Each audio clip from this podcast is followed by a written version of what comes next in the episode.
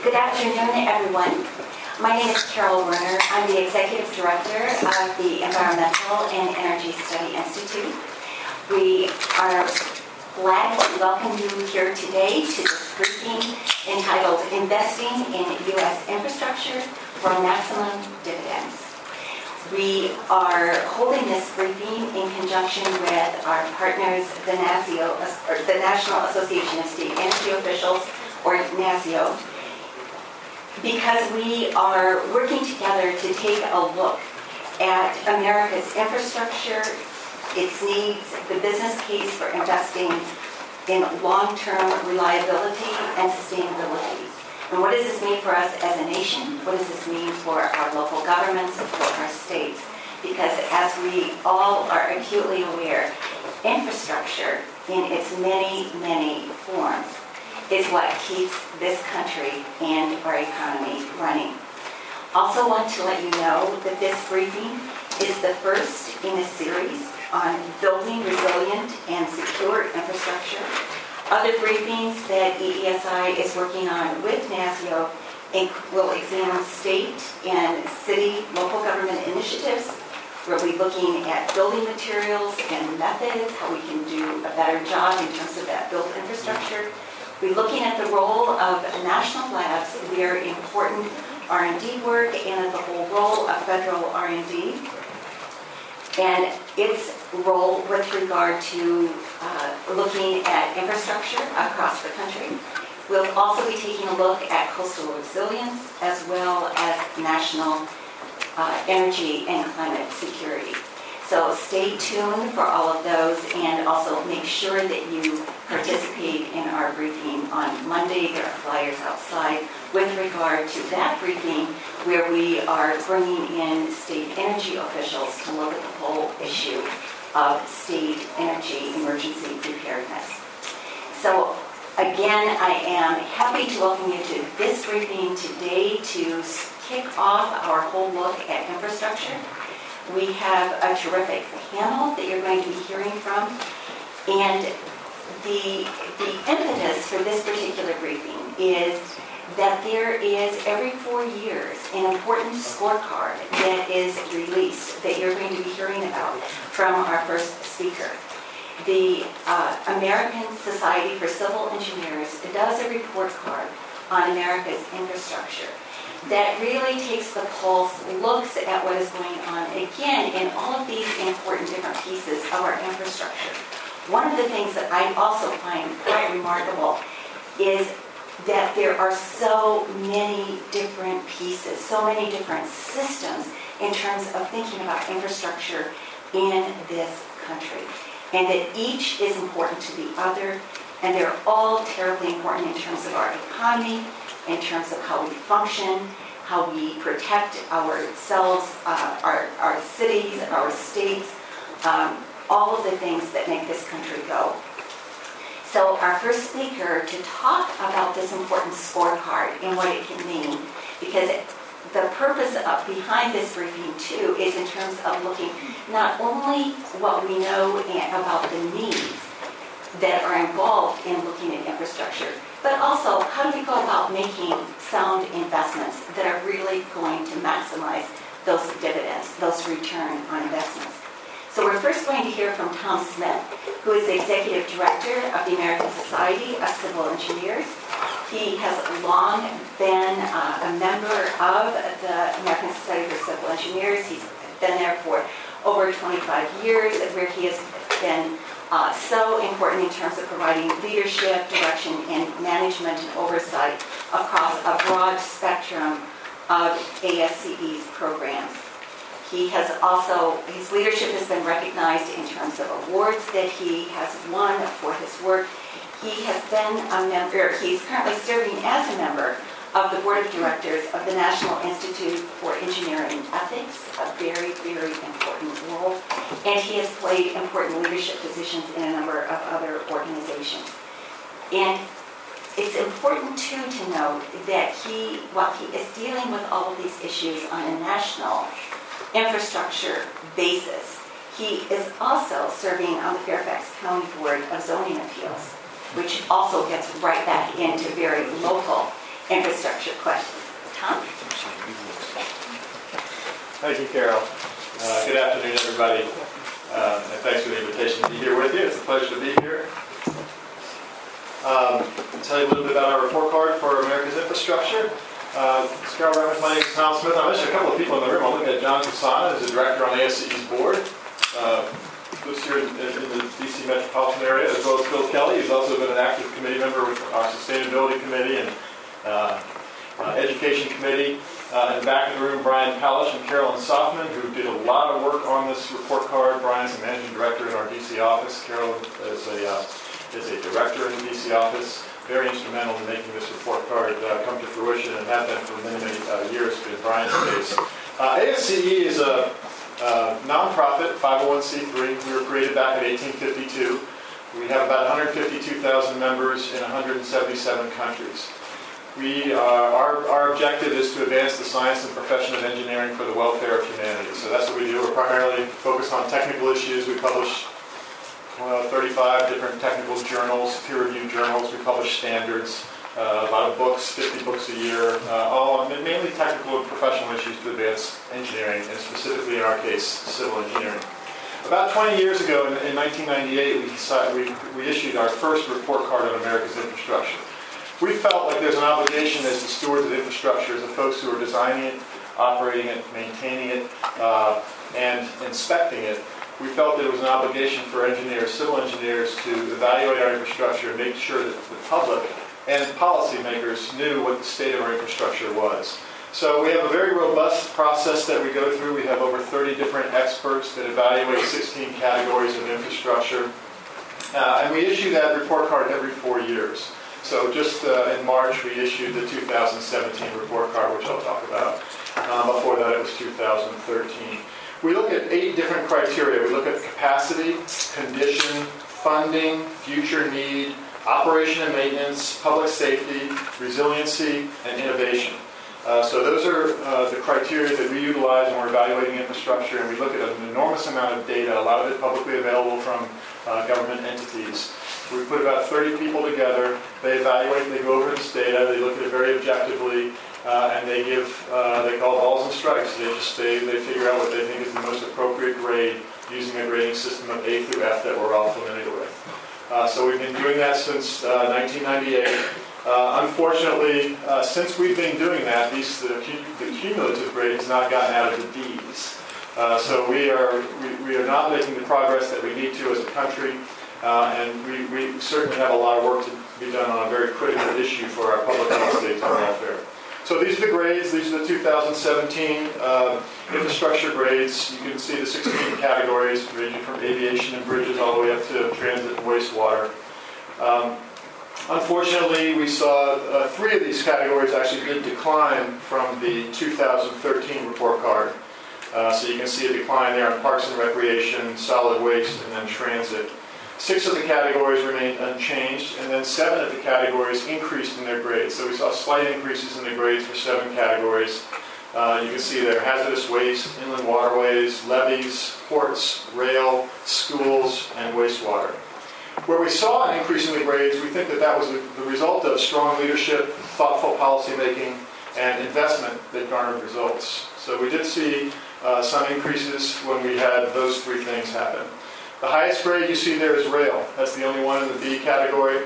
Uh, and B, by the way, is good. That means it's adequate for now. Obviously, we, ideally, we'd love to be exceptional, right? That means fit for the future. D is poor, at risk. So that's what those are the, that's how we define those different grades. C would be mediocre. Uh, the highest one again is rail. That's right. That's risen to a B from a C plus. So that's good. The private freight rail industry owns the majority of the nation's rail infrastructure. They've made significant investment in recent years, investing $27 billion in 2015 alone. So we really saw some results from private industry investment in the rail uh, uh, and freight rail area. Uh, I will say, on the other hand, that passenger rail uh, has some pretty significant challenges, increasingly congested corridors, meeting safety technology demands, replacing 100-year-old bridges, improving rail connections with other aspects of the freight network for a more efficient system. So anyone who's traveled on the eastern corridor, as I frequently do uh, on passenger rail, probably know exactly what I'm talking about here, that there are some challenges ahead for us on the passenger side in particular. Uh, transit received the lowest grade. That's a D minus. That's a drop from a D in 2013. And as we talk about sustainability issues and, and, and the importance of uh, you know, uh, climate change and the environment, certainly tra- and moving people efficiently and effectively, certainly transit is a critical element of that. And so to have a grade as a D minus in transit should be unacceptable to all of us because that's part of the solution to some of the congestion problems that we see out here. And a lot of folks here in the room, I'm sure, can relate to that. I took the metro in this morning and everything went on time. Uh, two years ago, we had our fly-in, and the entire metro was shut down that day when we were bringing all the civil engineers in here to talk about the importance of infrastructure. So it's helped to drive a point, but not the way we wanted to drive that point. Um, so certainly, uh, transit in America is hitting higher, uh, hitting ridership records, 10.7 billion trips in 2014. Yet the symptoms of overdue maintenance and underinvestment have never been clearer. Uh, despite increasing demand, the nation's transit systems have been chronically underfunded. We've got uh, aging infrastructure and a $90 billion maintenance backlog. So this is an area that's certainly going to require more attention uh, from all of us. Investment gap. So we've identified the problem here, uh, and, and, as we talked a little bit about solutions, I'll talk about what does it require to fix this, uh, fix the problem. You can see here, uh, in addition to grading our infrastructure, we've estimated the investment needed to maintain a state of good repair and earn a grade of B. So remember those grading systems that uh, scores that I mentioned, uh, B would be good or adequate for now. So in order to get there, uh, this is the investment gap. We currently have total needs of about $4.5 trillion between 2016 and 2025 over that 10-year period. Now, there's already existing funding, estimated funding of, funding of $2.5 trillion. So that leaves a gap of $2 trillion over that 10-year period. Even though Congress and some states have recently made efforts to invest more in infrastructure, these efforts do not come anywhere close to what's needed, and we've simply failed to invest for too long, and now we're really struggling to catch up. Failing to close the infrastructure gap uh, brings serious economic consequences. So one of the things we've looked at is what are the implications of failing to invest in our infrastructure if we fail to make these investments. Uh, we did an economic study called Failure to Act, and you can find that on our website, uh, infrastructurereportcard.org has our report card as well as our uh, Failure to Act studies, where we had economists take a look at this. And uh, what is, according to our latest economic study, which we prepared in 2016, if we don't address the infrastructure investment gap, $3.9 trillion in U.S. GDP is lost by 2025. Businesses will lose $7 trillion by 2025, and 2.5 million jobs will be lost by 2025. So on top of that, each American family is losing about $3,400 a year, about $9 a day is what we show. And so what we call that is the hidden tax. So there's a lot of you know, discussion about whether we should have you know, increase the gas tax and such, and, and, but we have to recognize that when we fail to invest in our infrastructure, there's a hidden tax that's being imposed on all of us. And we estimate it to be about $3,400 per family per year, $9 a day. And how do you pay that? Well, it's the time you spend sitting in traffic, repairs to your car, added costs for goods and services because we're not moving freight as efficiently and effectively as we can. So talk to the trucking industry about that, the amount of time that they sit in congestion. We pay for that. All of us are paying for that. Every day, you know, that that's the hidden tax that we continue to pay. If we invest in infrastructure, we can avoid that. And you know, we, I, I sometimes when we release these reports, people say, "Well, you know, don't you have a conflict of interest? Aren't you invested in this as civil engineers?" And I say, well, every one of us has a conflict of interest because every one of us is dependent on infrastructure.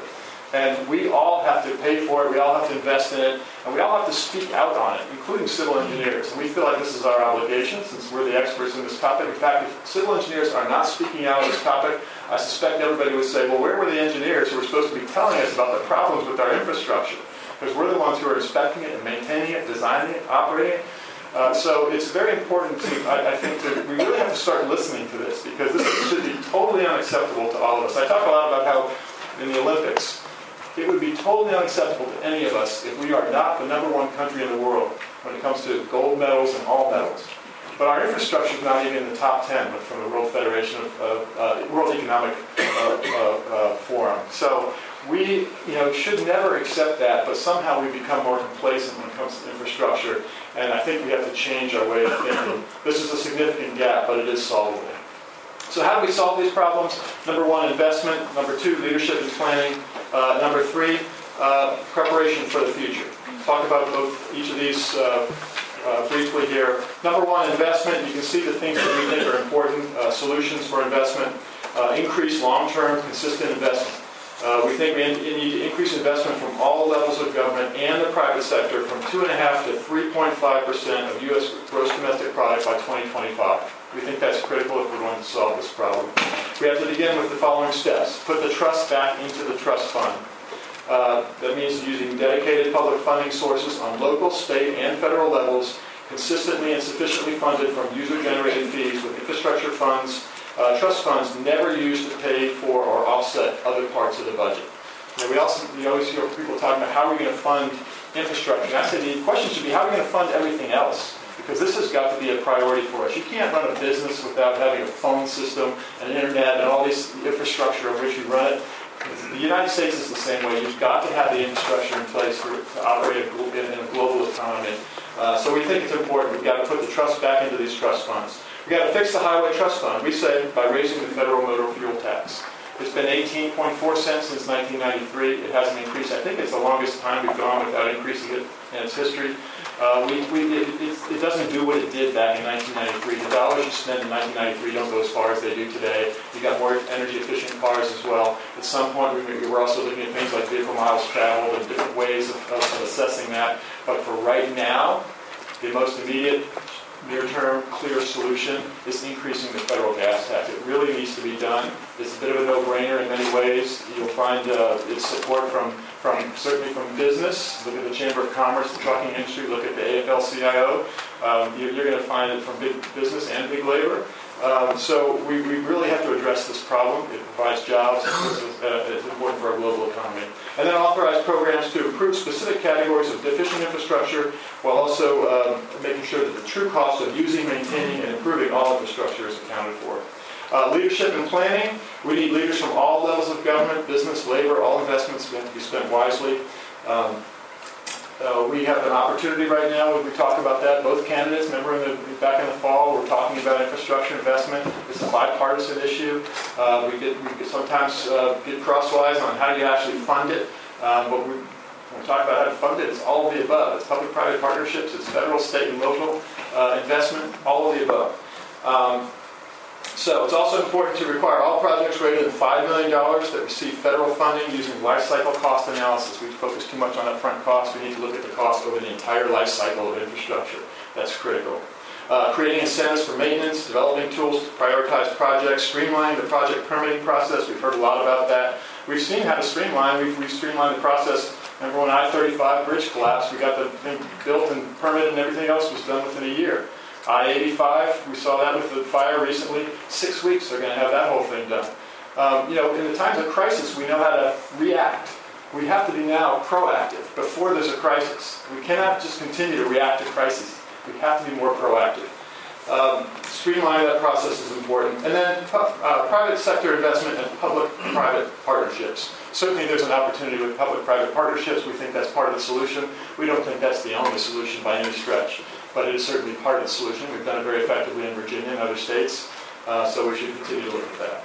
And then also preparation for the future, uh, developing active community resiliency programs, emerging uh, technologies, shifting social and economic trends, land use planning, supporting research and development. Those are all critical. You're going to hear from John Stanton talking about sustainability. That's a huge part of the solution.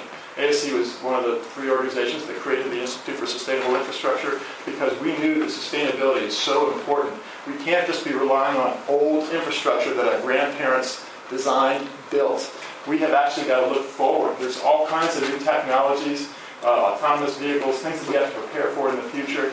Uh, we've got to apply future thinking and not past thinking. So uh, there's a real opportunity here in preparing for the future with our infrastructure. It requires investment. It requires changing the way we think about infrastructure. And then finally, I'll mention uh, principles for infrastructure investment, being substantial, long-term benefits, designing, building, operating, and maintaining infrastructure uh, over the entire lifespan, sustainable, resiliency, state, local, private investment. All of those things are critical if we're going to be successful in tackling this problem. These are significant problems, but they, they, they truly are solvable, uh, and it just requires a true uh, leadership, it requires a vision, it requires that we be bold and courageous and tackle these problems. Uh, Eisenhower did this back in the 1950s with the interstate highway system. put out a vision and tackle the problem. It can be done, uh, but we have to prioritize this and recognize the severity of this problem for this country. Uh, thanks for your time. I look forward to uh, talking further with you. Great. Thank you so much. Uh, Thank you, Tom, for that really um, uh, very, very clear and sobering what we are dealing with in terms of infrastructure.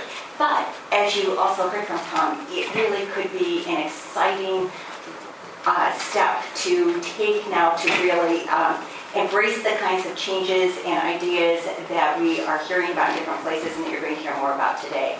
So uh, on that note, I want to now turn to our next speaker, to John Stanton, who is the CEO and president for the Institute for Sustainable Infrastructure. John's been working in this whole area for many years, and prior to joining the Institute, he has uh, worked in the private sector in uh, senior positions where he was uh, with Tesla Solar City, also with the Solar Energy Industry Association, and he also has been in the NGO community where he was with the Pew National Environmental Trust. But John has also served in government at both the federal and the state level. So we are eager to hear what you have to say, John.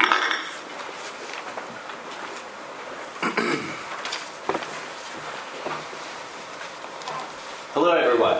Um, thank you, Carol. Um, so, obviously, as Tom just uh, indicated, we have a lot of investment in infrastructure. And um, ISI's angle on this is that we should make those investments more um, resilient, less energy intensive, and less resource intensive.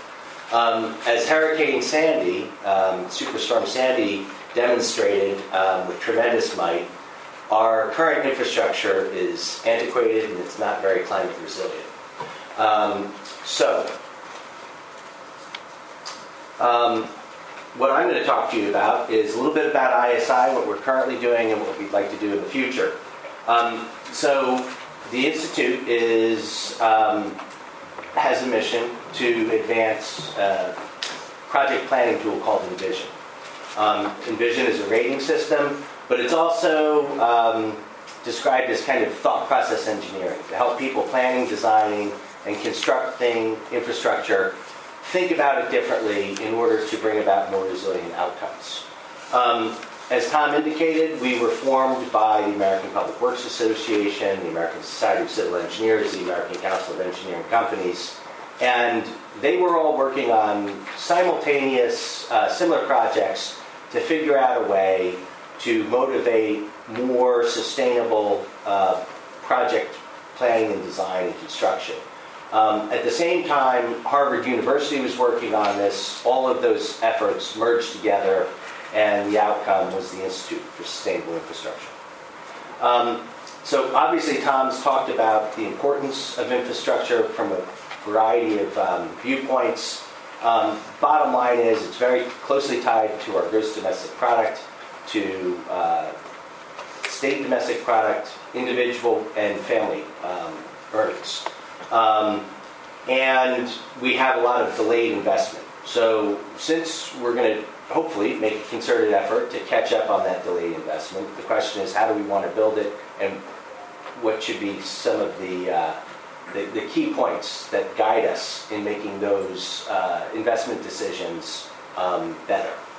Um, so Envision applies to all civil infrastructure. Um, it applies to all phases and it is designed to constantly evolve and not be a static system. Um, we all have the benefit of seeing what the U.S. Green Building Council did with uh, the LEED standards, the efficient, uh, energy efficient design for buildings. Um, the distinction between LEED and Envision is LEED applies to any uh, building designed for human habitation, vertical infrastructure, um, Envision applies to any building not designed for human habitation, power plants, sewage treatment plants, plus all horizontal infrastructure.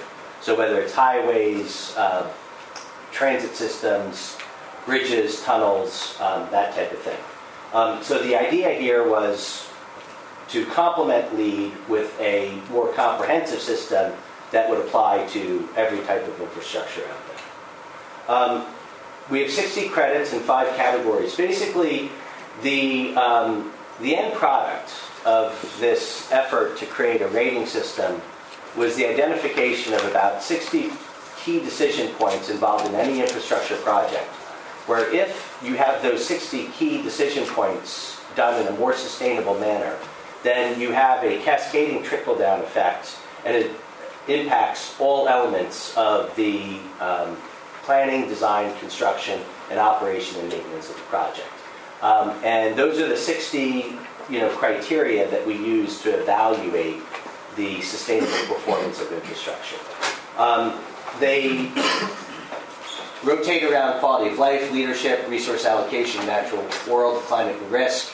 Um, and the software usage manual is about 200 pages long. And so what we do is we train people on how to use it, we provide credentialing and exams, and then we verify projects um, and give them a rating.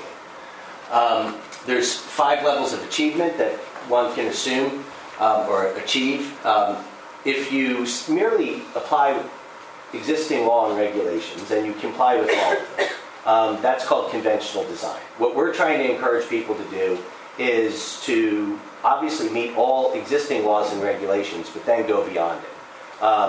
And the goal was to come up with a nomenclature, a common understanding of what a more sustainable outcome meant, and a way to uniformly measure it across uh, various sectors of infrastructure investment. Um, so it's pretty simple, five levels of achievement. Um, typically, uh, what we find in the rating process is that superior and conserving are the most likely outcomes. Um, now, this is just the genesis of, uh, of our timeline.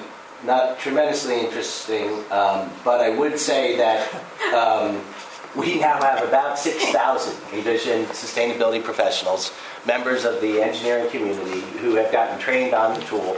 And more and more we see the tool um, being used. For instance, uh, Skanska is one of the leading construction companies. They use it on every project uh, worldwide. Um, the LaGuardia Airport up in New York is being uh, rebuilt. Envision is the planning, um, construction, and design tool for that project. Um, the good news is it seems like sustainable planning and design is, is uh, becoming ever more popular, and, and that, that's the good news. Um, the projects that we've rated are around the country. So today, what we do is we do a design assessment, um, and then we rate it. This fall, hopefully as early as late summer, we're going to be putting out for notice and comment a new version of the uh, design tool. Sorry about that. Um, and the um, what the new design tool will have is a preliminary assessment and then a post-construction assessment. So what we want to be able to do is make sure that the, the project just wasn't planned and designed um, in keeping with sustainability principles, but as constructed, it actually um, adhered to that planning and design framework and accomplished the objectives um, that were laid out by the engineers that designed the project. Um, and then the next phase of the um, tool development will be looking at design and construction and then design and deconstruction at the end of the life project, life cycle project. Um, in addition to that, so that, that new version of the tool will be out 2018. What we're also trying to do is currently, when you rate an individual project, you kind of have islands of sustainability. These are singular projects. Um, so, for instance, down in Florida, they just completed something called the I 4 corridor. It's a 22 mile road. That was an Envision project. Um, and we have tremendous success with individual projects. What we now want to do is take it to a wider portfolio level. So, at the request of uh, New York and Los Angeles, so Los Angeles both at the county, city level, and the LA uh, Department of Public Works. They use Envision as their project management tool in every project. In New York City, the Department of Design and Construction and Environmental Protection uses on every project in, in, in the borough of Manhattan. um, or the borough of New York, I should say, city of New York, all five boroughs. Um, so what they uh, are seeking is a portfolio-wide approach. So we get away from islands of sustainability, and we come up with a assessment tool that we would rate all of their infrastructure. So um, earlier I had a slide that indicated that there's these varying performance levels of infrastructure.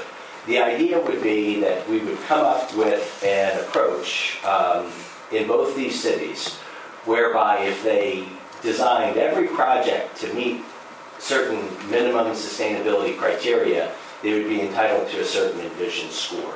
Um, and what this um, approach of evolving the tool from one-off projects to a suite of, of uh, portfolio assets or portfolio-wide, what it would allow for is um, a comparison of the um, projects across the city. Um, so, for instance, in the 2018 project cycle, you could be doing six or seven large infrastructure projects in New York. You'd be able to rate them to see how they compared against each other. Um, finally, in addition to the aggregated citywide performance data, what we'd be able to do is compare, let's say, a sustainable infrastructure investment in a sewage treatment plant in New York versus one in California, or a highway in Florida versus a highway in Massachusetts. So the idea is to get beyond the single projects and then rate uh, the infrastructure on a portfolio basis and then be able to make comparison and contrast with respect to um, cost efficiency, construction timelines, and various different metrics which drive outcomes. Um, so at any rate, so that's it. That's it. Um, the bottom line is we think that if we're going to spend a lot of money on infrastructure, then we shouldn't just construct the project properly. We should construct the right project, which means, from our perspective, um, a climate resilient asset which can weather things like uh, Superstorm Sandy over the next 50 years, if, if that's the uh, projected life cycle um, for the asset. So um, obviously, we have a lot of investing and a lot of uh, work to do, and from our perspective, it should be done so these are more resilient, less energy intensive, and more resource intelligent. So thank you.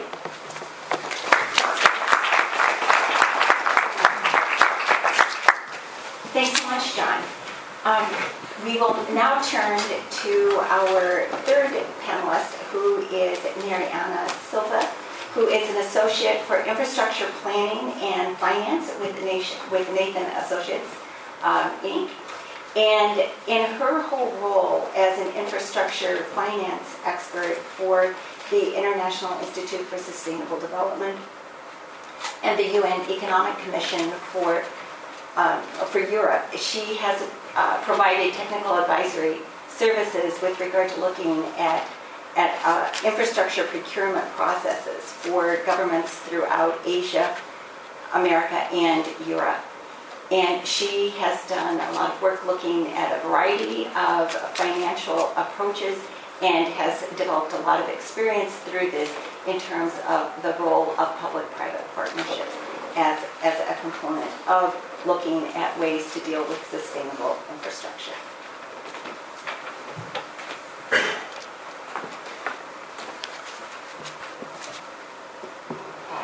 Thank you very much. It is a pleasure to be here with you today. You didn't finish your slides. so it's very clear now, based on the previous presentations, that there's a financing cost linked to the underinvestment of resilient infrastructure. And it's no surprise that those, those, that cost is very high in the US.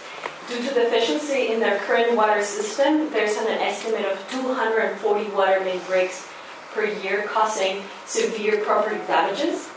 There's uh, the lack of resiliency in the electricity grid causes in average between 18 to 28 um, power outage losses. And as Tom mentioned, there's actually a real problem in our mass transit system that causes an average individual like us to spend 5.5 hours on traffic which actually amounts to 100 million um, costing fuel and lost time. And finally, because of poor condition of roads and ports, U.S. businesses have to pay on average 27 billion extra on freight costs. So no wonder the American society gives a D grade on our infrastructure. The reality is that these years of underinvestment really call us an emergency action to think how we actually are preparing, financing, procuring, and maintaining those infrastructure public assets.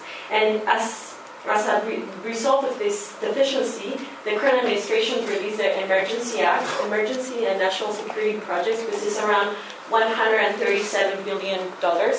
And it covers a range of electricity, transport, um, water systems, oil and gas ports, a mix of everything. It's really um, distribution in different states and under different investment all over the U.S. And there's a heated debate right now of whether the public sector should leverage private capital to, to finance this need. And the honest answer is yes. There's 137 billion just to finance all that need. It's not even enough to do a down payment. We have heard that it has been quantified the infrastructure gap around five trillion dollars. So two trillion are missing. 120 billion doesn't even give us a down payment for that. So instead of talking about whether we did it or not, we need to pass, pause and we need to think of the how. How would we actually leverage private capital that is not only about the financing, but about achieving those technology benefits, those efficiency gains, those innovation that brings the private sector to the actual operation of any public service. And for that, let's just think about any infrastructure asset. It's either financed through traditional public procurement or leveraging private sector. It could be through PPPs, it could be to leveraging capital markets, as in the US is very common issuing municipal bonds. The reality is that every single infrastructure investment um, requires either user revenues or tax revenues for their operation or both. So this entire debate about infrastructure financing has concentrated on how do we finance the infrastructure construction phase, the capex. But it should be more about how we actually maintain this asset about uh, during the entire life cycle, financing versus funding. And constructing an electricity um, generation company or a water treatment plant is not going to leverage, it's not going to yield a high value to society. It's actually the operation. Once it once a project starts operating and delivering a service, that service being energy, transportation, education, water, or healthcare, it's actually during the lifetime of that project that is going to deliver the highest um, value to society. So in order to do that, we have to start preparing a very bankable pipeline of resilient infrastructure projects. And when I mean resilient, I mean resilient to changes in weather climate change patterns, resilient to cybersecurity attacks, it's a reality, and resilient to government budgetary changes. The biggest infrastructure bottleneck that we're experiencing now is that most of the infrastructure projects are linked to spending um, tied to annual budgets, and it's because that asset per se has not a clear revenue stream that can service its operation. So that has to be trickled down under, under the entire development cycle. So the good news about all this is that sustainable infrastructure really allows for that thinking about how can the sustainable and energy and water efficiency gains represent clear higher revenue streams for the operation less electricity to pay, less water to consume, it actually trickles down to higher savings. If you are able to avoid any collateral damage because you actually prevent um, an impact on, on an asset linked to climate change, that is actually a savings. The savings can be quantified, and it has been quantified. The challenge is that how we actually make the entire development purpose fit for purpose in a way that actually benefits the prioritization of resilient infrastructure. And for that, we need to think about the process that we have in, in place right now. We start with the planning and identification process. Are actually right now, are we thinking that we are procuring a road or planning a road or, or designing everything where the sea level, the rise level would be, for example, in Miami when we're constructing a road? Are we thinking about where all the changes in climate pattern will affect the infrastructure that we are planning right now. Are we prioritizing those projects that will actually leverage the higher yields to society? There, there's some cost benefit analysis that is being done here, but are we actually factoring all these externalities? When we prepare projects, when we decide is this a product procurement, is it a PPP, are we actually considering all the benefits that the private sector can bring instead of just the finance? And more importantly, and here's where I actually have to stress the most, are we preparing attractive projects for the finance industry? The capital is not the problem anymore. There's an enormous interest from Wall Street to actually finance this infrastructure gap. The problem is that there's not enough ready bankable projects out there to actually be capitalized. Finance, as I mentioned before, is not sentimental. It goes where the good deals are. So we have to think about that. And for that, let us just stop one minute and put us ourselves in the shoes of an investor. Either you're a private investor or operator of debt holder, what you care about is the return of investment or the debt service coverage ratio. You don't really are going to be thinking about is that project low carbon, resilient, inclusive, energy efficiency, water resource efficiency. It has to be factor all these externalities into the parametric investment analysis that the finance industry does. So, just out of curiosity, who here works in finance or used to work in finance? So, if I approach you and I tell you there's a great opportunity about an energy PPA in the state of Miami, you're not going to ask me, okay, how many people are you going to service? How much you're going to change lives? No. You're going to ask me, okay, what is the net present value of the investment? What is the IRR? And automatically it leads into the, a very systematic procedure way that the finance industry evaluates projects. What is the discount rate that you're going to use linked to the risk linked to that state? Um, ultimately, will that project add value to my portfolio? I have a fiduciary duty towards my investors to create value in monetary terms. So is that project going to benefit me in that? So the problem the real conundrum about pushing the resilient infrastructure agenda is that there's a mismatch between capacitive interests between policymakers and financiers. We want to leverage private capital to solve this infrastructure gap, but are we actually preparing bankable projects, bankable on their financiers' perspective? And the answer is not yet, not yet. So the last um, stage about infrastructure life cycle that I really want to stress the importance right now is the construction and monitoring. Why is this important? The more projects we actually have solid track records of resiliency that have achieved um, savings linked to energy efficiency, linked to avoided cost to a catastrophe, etc., the more we can actually create benchmarks and the more we can use this flagship as say this works, then the easier will be to convince everyone that this is the way forward. So, um, just as a, as a last thing, there are a lot of financial instruments out there. A lot. Of green bonds, social impact bonds, blue bonds, blended finance, green asset-backed securities. They have work and they're working all over the world. But the ultimate message that I want to give you is that if the project doesn't hold on its own, you can do as much viability gap funds, as much as structured finance and innovation, it won't work. It really has to be planned and sustainably and bankable since the beginning. And the way the, the governments that are actually leading this space are thinking about green finance at the same time that they're thinking about the procurement process and their policy and regulation. Because Take the example of the Netherlands. They want to convert the entire country using smart grids, meaning that grids that they just bounce back immediately after a power outage because they see that they've done enormous savings to get out there. They just went there and say, okay, we're going to start procuring smart grids in the next five years. So you, private sector, if you don't have the technology yet, you have the time to invest and etc. I'm going to give you a little bit of support financial for your technology research. And then now they're procuring it, and it works. You just need to give the time to the private sector to adjust to where the government is thinking about in the future. Same can be applied for every single technology need that we need to, uh, to make our infrastructure more resilient. And of course, the policy and regulation, if you have uh, tax breaks for renewable energy or energy resiliency, of course, that helps. So when we start thinking about these three areas and start to trickle down into our project development cycle, is when we're going to have resilient cities all over the US. So I just want to finish with a good example so I don't leave you in a gloomy scenario. One thing that we're doing very good here in the US is the property assessed clean energy PACE financing, which really puts these three, three sectors that I just mentioned into practice and walks the talk. What it's using is an innovation. They're issuing bonds to city or local governments to capitalize itself and using that capital to pay upfront money for property owners for renewable energy or energy efficiency or energy resilience.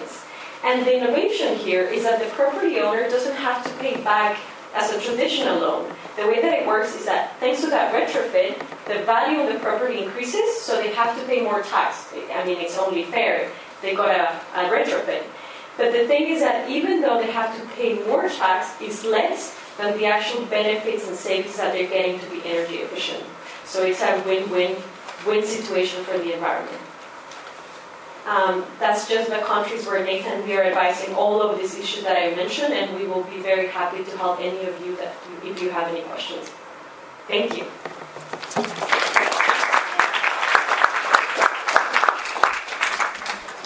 Thanks so much, Mariana. Um, we are now going to turn to Jeremy Marcus, um, who is the Deputy Chief of Staff and the Legislative Director for Congressman Matt Cartwright, who is a Democratic member from Pennsylvania. And it's important that Jeremy speak briefly to you because this is an example of, again, um, a policymaker uh, who is uh, uh, introducing, once again, legislation, reintroducing it in this Congress uh, called the Prepare Act. And Jeremy will talk about that, but it's, a, a, it's an opportunity recognizing the need for federal, state, local governments to do more to coordinate, to collaborate in terms of planning um, that gets us to greater sustainability and uh, really reducing risk and, and um, better emergency uh, planning given all of the kind of extreme events that we have been uh, having. Jeremy? Thank you very much. Um, so I wanted to talk about something that hopefully you all can do as a takeaway as an action um, coming out of this. Those on the Hill, um, we'd love to have your support as a co-sponsor, and those from outside organizations, um, we'd love you to join the almost 60 organizations that have already endorsed the Prepare Act. So um, the, I think most of you probably know about the uh, high risk report.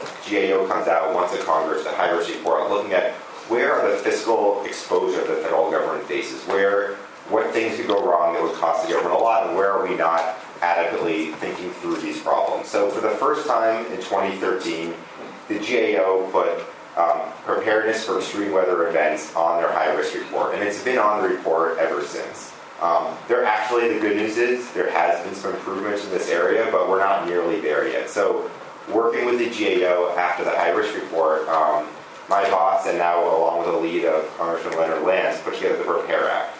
The Prepare Act does re- three really simple things.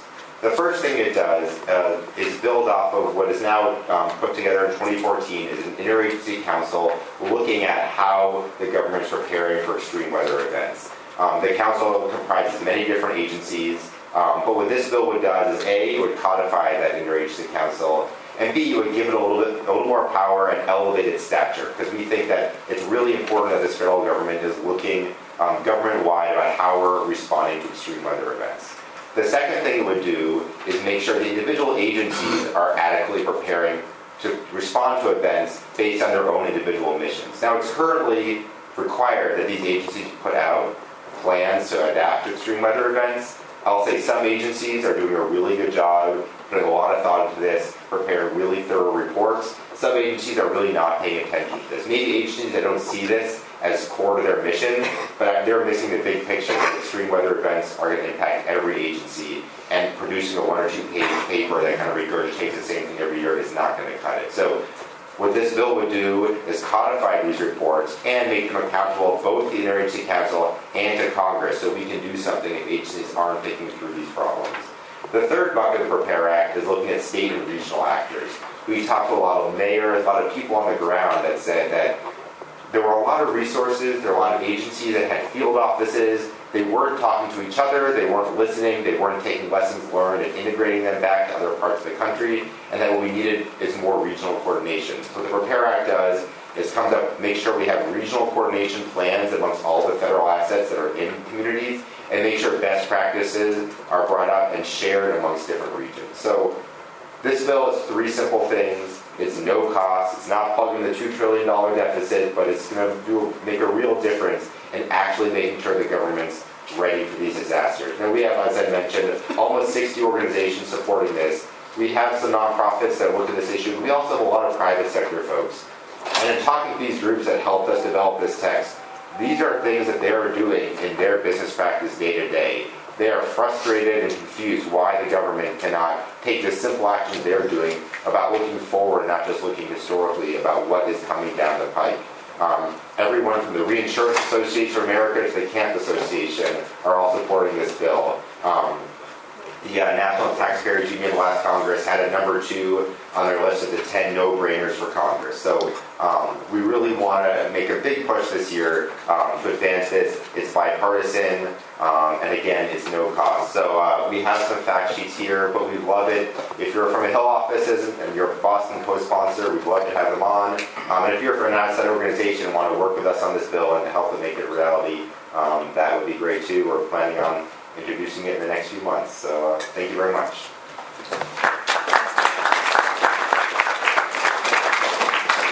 Um, thanks so much, Jeremy, because it's, it really is another piece of a very important response to all of the things that we've been hearing about from our whole panel today.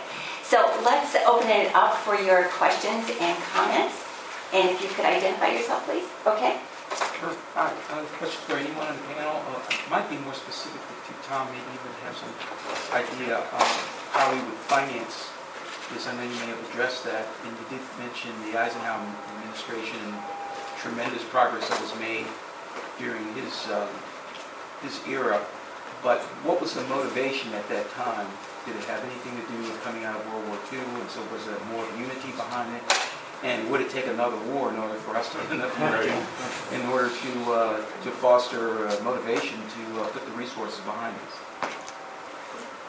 Yeah, um, you know, with, with, with Eisenhower, I know, um, I think the, the military preparedness had a big part, you know, making sure that we had a preparedness as a country uh, following World War II. Um, but also, it, you know, obviously it had an impact on our, our, our economy.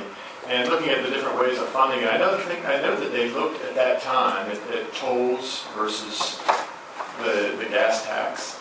And they, they utilized the gas tax for a significant portion of that. Um, so, I mean, I guess I've always said, when it comes to infrastructure, ultimately, people who use it are going to have to pay for it. All of us are going to have to pay for it one way or the other. Um, whether it's taxes, tolls, you know, there's a lot of different uh, possibilities. And as I mentioned earlier, though, as far as we believe that it's going to require federal, state, and local government investment and private industry. Um, so we really think it's all of the above when it comes to those options. And the gas tax that hasn't been increased since 1993, and it's lost you know a very significant percentage of its buying power since then.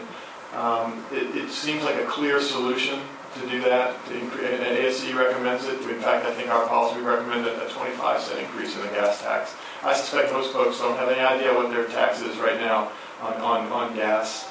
Um, but it is something that uh, I think is important. You know, if we're going to continue to maintain the infrastructure that we have. And again, we also, as I said, it's not just maintaining it the way we used to do it, it's maintaining it for the future uh, with more innovative, uh, sustainable, resilient uh, technologies. Ariana may have something. Anybody else? Ariana? You covered Okay. Go ahead. Madhav Acharya with ARPA-E. A question for Tom. I saw on your slide you had research and development into new materials and processes. Could you give some examples of the kinds of things that you feel would be uh, resilient and, and, less energy intensive for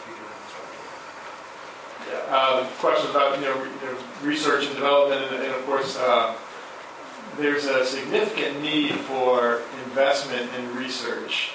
Uh, and, and I think the federal government has an important role to play there through you know, NIST and NSF and, and uh, EPA, uh, Department of Energy, a lot of different research programs. Um, This morning, I was looking on our Collaborate forum uh, at at the discussions taking place, and they were talking about uh, piezoelectric transducers um, to provide energy looking, you know, in- in- in roadways using uh, sort of mechanized energy such that uh, in there where you have trucks that have a bigger impact on uh, maintenance, actually would provide more energy. Um, so there's, there's just a lot of different sustainability solutions, uh, non-corrosive materials, embedded sensors in, in, in bridges, that things that were utilized after I- I-35 uh, collapse. Um, so, but these, you know, with, with 50, 60, 75, 100-year-old uh, infrastructure, you don't have any of that. Um, and, and so I think this investment in research is critical. The private sector is doing a lot of it, obviously, but I think there's some, there's a fair amount that the, that the federal government also needs to uh, facilitate and can. Mariana? No, I just wanted, uh, I wanted to add something that I don't think we mentioned any of those, but one of the biggest barriers that people see is like the extra cost that these new technologies might cost. But if you actually evaluate the asset across the entire life cycle, it's actually cheaper because there's a lot of efficiency gains. So there's, there's something to be said about that. And I think you made the point earlier, Tom, about how important it was to look at everything on a life cycle investment basis, and I think you're you're all seeing that.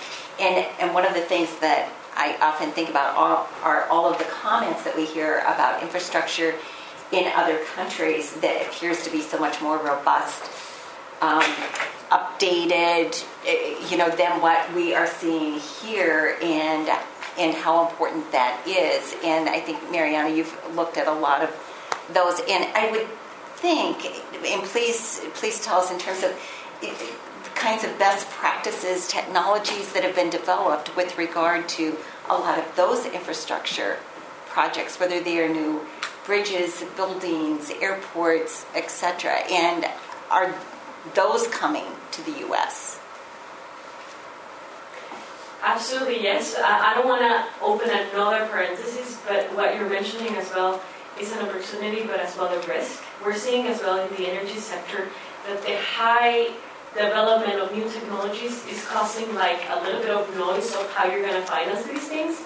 A lot of financiers jump into this new new era of clean clean technologies, and they are, for example, these clean technologies issue a bond.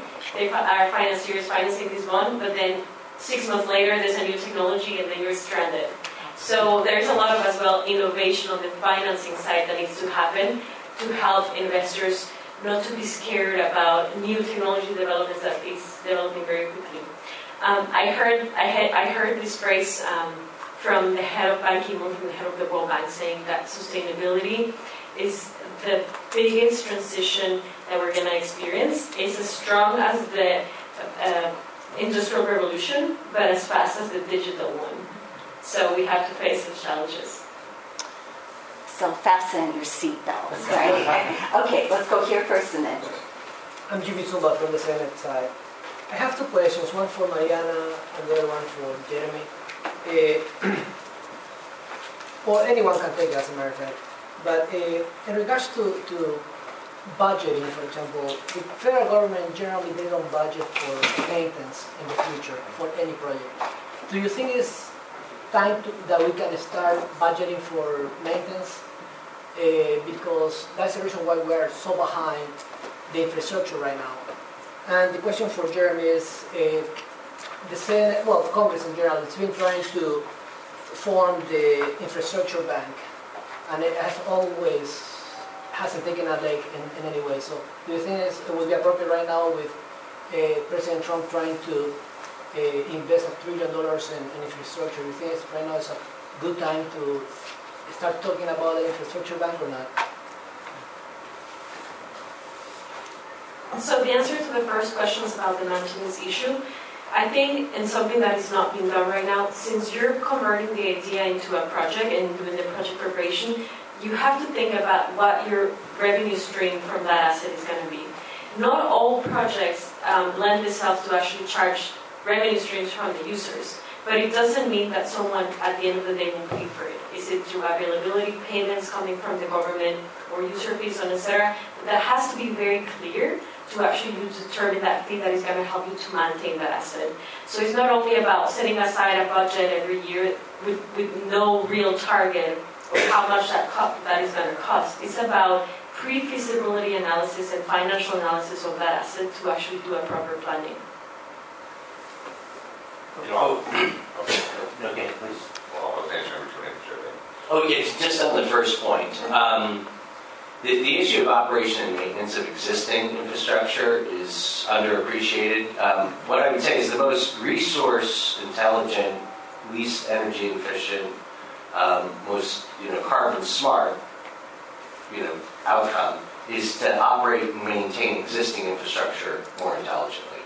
Um, And while everyone gets excited about the new infrastructure projects, and they are very exciting, and, and infrastructure does have to be replaced at the end of its lifespan, um, I think that the problem with the federal budgeting, where they actually don't budget for operation and maintenance, really highlights one more aspect of this culture of chronic underinvestment in infrastructure.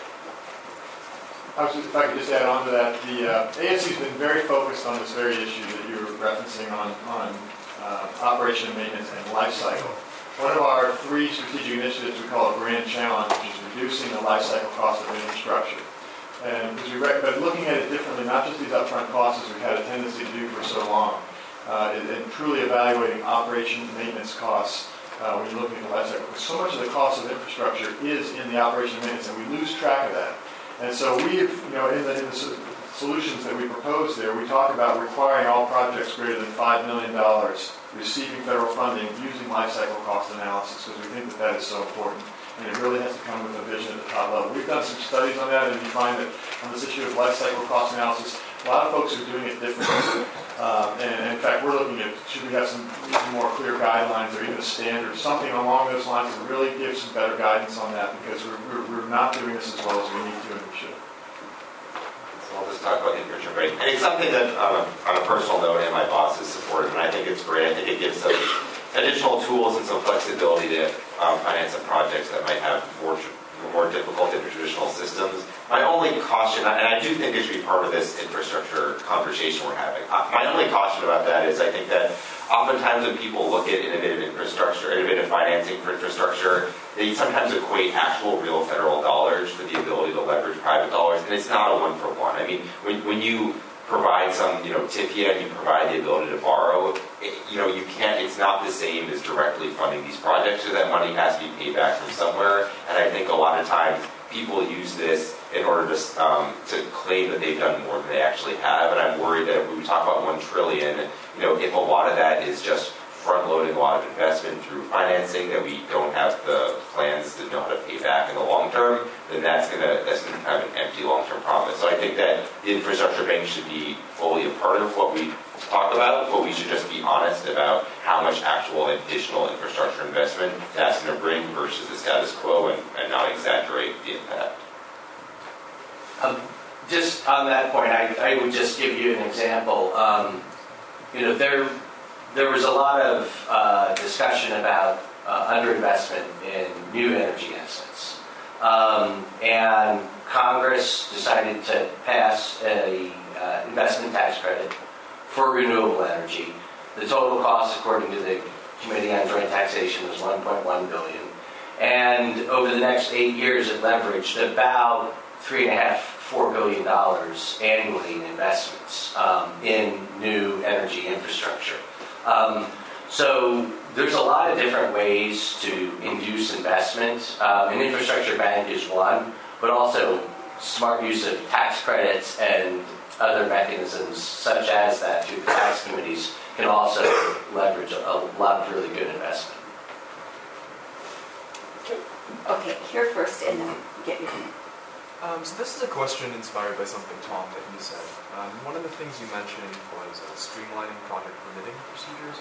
Um, and I was wondering specifically on that, what sort of hurdles um, do companies seeking to obtain this kind space, and which ones would you suggest going after each of them? Yeah, I guess I'm not sure where I'd start. No, I, I mean, it- this is, a this is a tricky thing, because at the same time, you don't want to lose the protections on, on the environment, sustainability, uh, historical, you know, our heritage. Um, So it- it- it's it's a balance. I mean, it is a complex issue, and in fact, I would throw tort reform in there too.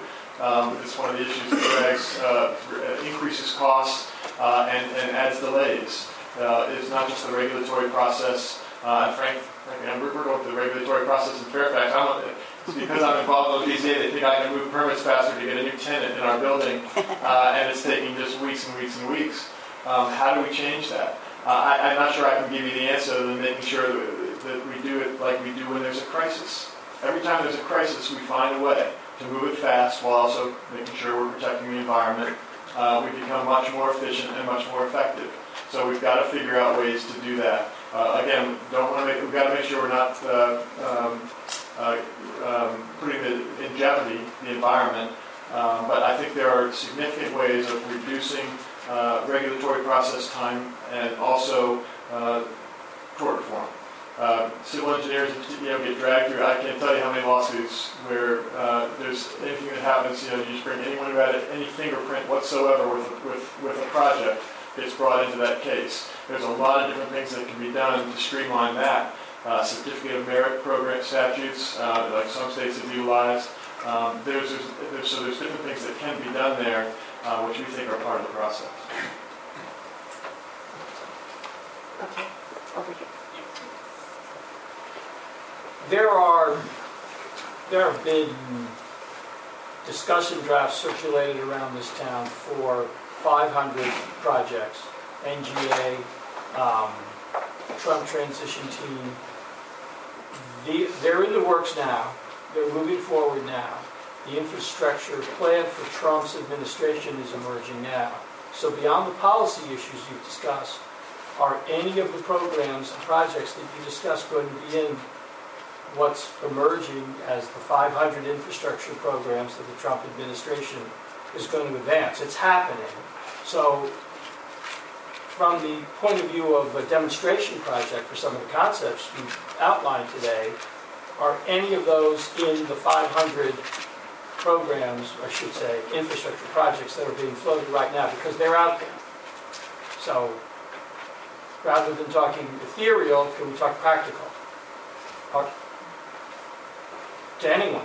I mean, it, it's happening, so Sure. are you guys in it? So, um, the target audience for um, the Envision project planning tool is infrastructure owners. Typically, infrastructure owners in this country are state and local government. Um, Federal government owns about 4% of the infrastructure, but it's fairly small outside of the military construction context. Um, and because it's state local government that owns the infrastructure, they're the ones that decide on whether or not a project planning and design tool like Envision is going to be used on the project. What I would say is whether it's Kansas City, whether it's the New Jersey, New York Port Authority, the City of New York, the uh, City of Los Angeles, County of Los Angeles, um, the high-speed rail in California, Caltrans uses the Envision tool on all of its projects. So the short answer is,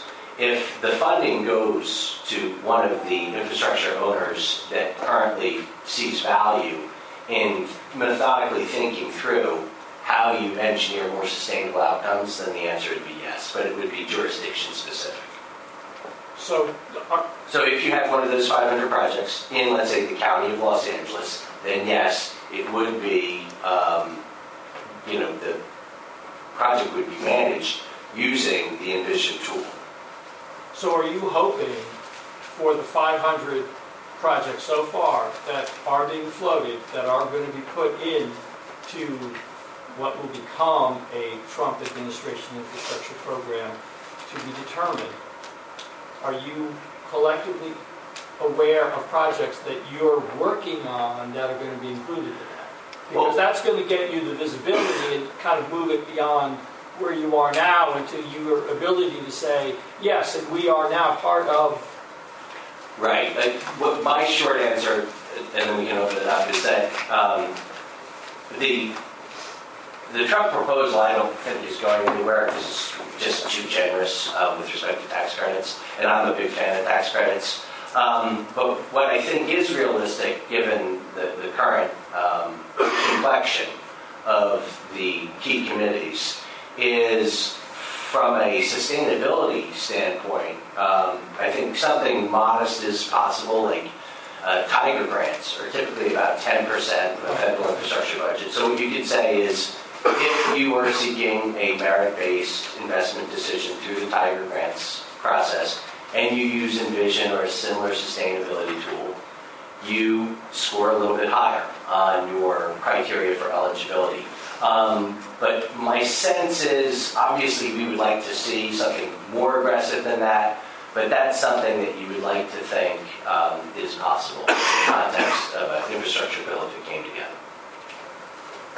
Tom or Jeremy, did you want to add to? it? Okay. Okay. Question over here? How much leveraging do you think the federal money can produce? I mean, is, if the feds put in twenty percent, do the state and locals pick up the rest, or, I mean, what is that percentage you guys have looked at? I couldn't, I couldn't tell you the percentage. I'm, I'm looking back in the back of the room, because there may be some input back there. Do we have anything on that, Brian, that actually looked at percentages for, you know, investment? If you have a federal Yeah. investment, what's, you know, It it would depend on the program. I mean, Yeah. historically, in surface transportation, I'll let the mic touch yeah, it. It- It's been 45% of the capital program. Um, But you have other areas, if you've got wastewater and drinking water, it's considerably less. It's going to depend on 16 categories. Yeah, I was going to add exactly the same. It's, it's project-based level. If it's only on energy, it's still on average more of private sector capital because it's very clear revenue stream and profits out of it. If it's water, it's a little bit more social and private sector gets a little bit more clear about any risk related to that. So in other countries, if it's energy, it can be, if you have a spectrum, it could be an asset that is fully privatized or managed by the country. It depends on the program. And I would just add that when you look at whether it's a transportation bill, um, in, in basically any, you know, that there are all sorts of programs that have different cost shares with regard to what the, the feds put in and what state and local agencies are required uh, to put in as their part of the match and however it is that they get them. And one of the things that I think has been very interesting in terms of this last year or election cycle was in terms of how many ballot measures there were at the state uh, and local level with regard to infrastructure. And that people voted for them overwhelmingly, and most of those went forward because people saw the need for infrastructure investments and whatever those measures were, whether it was an increase in a particular uh, tax or, or uh, in terms of voting in new bonds, it was dedicated to those kinds of projects, so people knew specifically what exactly that they were buying, and, and people uh, supported it, uh, including, uh, in uh, a number of states increased their, their state gasoline taxes because the need for infrastructure investment was so acute in their state and local uh, jurisdictions. Yeah, I'll mention on that, following on uh, Carol's comment, uh, I think there are over, I want to say over 400 ballot measures on the in the 2016 election, and about 70% of those Right. passed. Uh, And then in the last five years or so, we've got, I think, over uh, about half the states have increased their gas tax. So, um, and if you look at those states, I think it was maybe 90% of the incumbents got reelected. Uh, So it, it, um, states are recognizing the need to do this, they are, and that's, that's certainly helping to make a difference. Um, And they're doing it without ramifications politically. So, um, you know, maybe at the federal level, um, there's a lesson to be learned there. Any other questions or, okay, over here? I'm just wondering, when you talk about, um, Could you wait just a second for the mic? There you go. when you talk about infrastructure life cycle, do you consider um, like repurposing or uh, multi-use types of infrastructure? Is that under consideration? Yes, in fact, the Envision rating tool specifically talks about that. Um, yeah, so it, um, take transportation as an example. Um, you- obviously, intermodal transportation and the notion of it has been around for a long time. Um, But, but even if you look at Dulles Airport, where they're finally extending the Silver Line, and that's been probably in the works for 25 years, you know, they're just now making that an intermodal facility, where you can take a train to the plane. Um, And so, you know, obviously, there should be a big premium put on that. Um, You know, highway construction is very popular, um, but I think there's uh, a consensus view that you just can't build the roads bigger and bigger. It encourages more people to drive. Um, And that one of the best ways to relieve congestion is to provide alternatives to people um, through different types of intermodal transportation. So um, you would like to think that there's a big premium being placed on retrofitting existing assets to make them more intermodal in the transportation context. And Dulles Airport would be a good example of that. And I think actually some of the ballot measures from last year are also good examples of that. So you might want to take a look at some of those. Okay, ready? I have a question, a clarification for Mariana Silva. And we spoke about three areas of, say, influence on uh, need for resilience planning, and one is the weather-related, uh, weather pattern changes that are climate-related, and second was uh, the cybersecurity issues, and then budgetary crisis. Could you elaborate just a little bit on those last two? Because I'm trying to understand, I mean, are we talking about just a threat to society in terms of the, uh, the uh, cyber area in particular, or, or just a sort of a terror threat in general, or uh, also, are you talking about government budget crisis? Absolutely. Uh, very briefly, of course, you have climate change. The second one is cybersecurity that actually is a priority of, of the current administration as well. We uh, were in conversation, for example, with the very briefly, Department of Defense, who's starting to think about how some of their missions be powered by off-grid um, uh, power plants, because in case there's any attack to the um, system, to the electricity grid, they can still operate. They want to make sure that whatever happens under any circumstance, that they can still operate immediately, that they're um, dealing to that. Um, the last one is the U.S. doesn't really use, correct me if I'm wrong, multi-year framework, meaning that the operation part of the asset is not budgeted, but as well, a lot of decisions on infrastructure are highly political and it, it moves with political winds. Instead of just creating like a framework that whatever needs that they are in the country, in the state, or whatever is needed, is going to function independently of whoever is going to be in administration. That's what I meant. I should have said I'm Kathy Broad with USDA. Oh, pleasure to meet you. Any last comments or questions? Okay, go ahead. Um, so you talked about the balance between sustainability and like profitability. In questions where the economic benefits of something would outweigh the sustainability, like a harbor deepening, which could cause coastal resiliency uh, issues for the barrier islands. How do you uh, like pan out the cost of that so that the people on the islands don't have to pay for, say, something that might not really help them uh, that much in the long run, specific to, to those people, like in their mind? So I guess my question is, how would you, uh, how would you spread out the costs and benefits of that to better that? Um, I would just note that, you know, if, if your, your port, because of the draft on the ships, is becoming outdated and it can no longer accommodate state-of-the-art vessels, um, that port's going to pretty quickly die, and so is the tax base. So, um, you know, obviously there's always balancing um, with dredging activities and so on, but, uh, you know, you would like to think that there's a maintained or increased tax base that allows for additional collateral complementary investments in, let's say, barrier islands or something, um, in order to safeguard them against any possible adverse consequences associated with expanding the tax base. And I'll just add, when we talk about the definition of sustainability, it's, you know, we, we, we try to, we say that uh, the three components, economic, uh, environmental, and social So you're really looking at all three of those when you're evaluating a solution. So the, the Institute for Sustainable Infrastructure is evaluating all three. So they're evaluating all those factors and they're figuring out whether a project really meets the, the, the uh, criteria uh, under you. Great, well, thank you all for your uh, participation in today's briefing.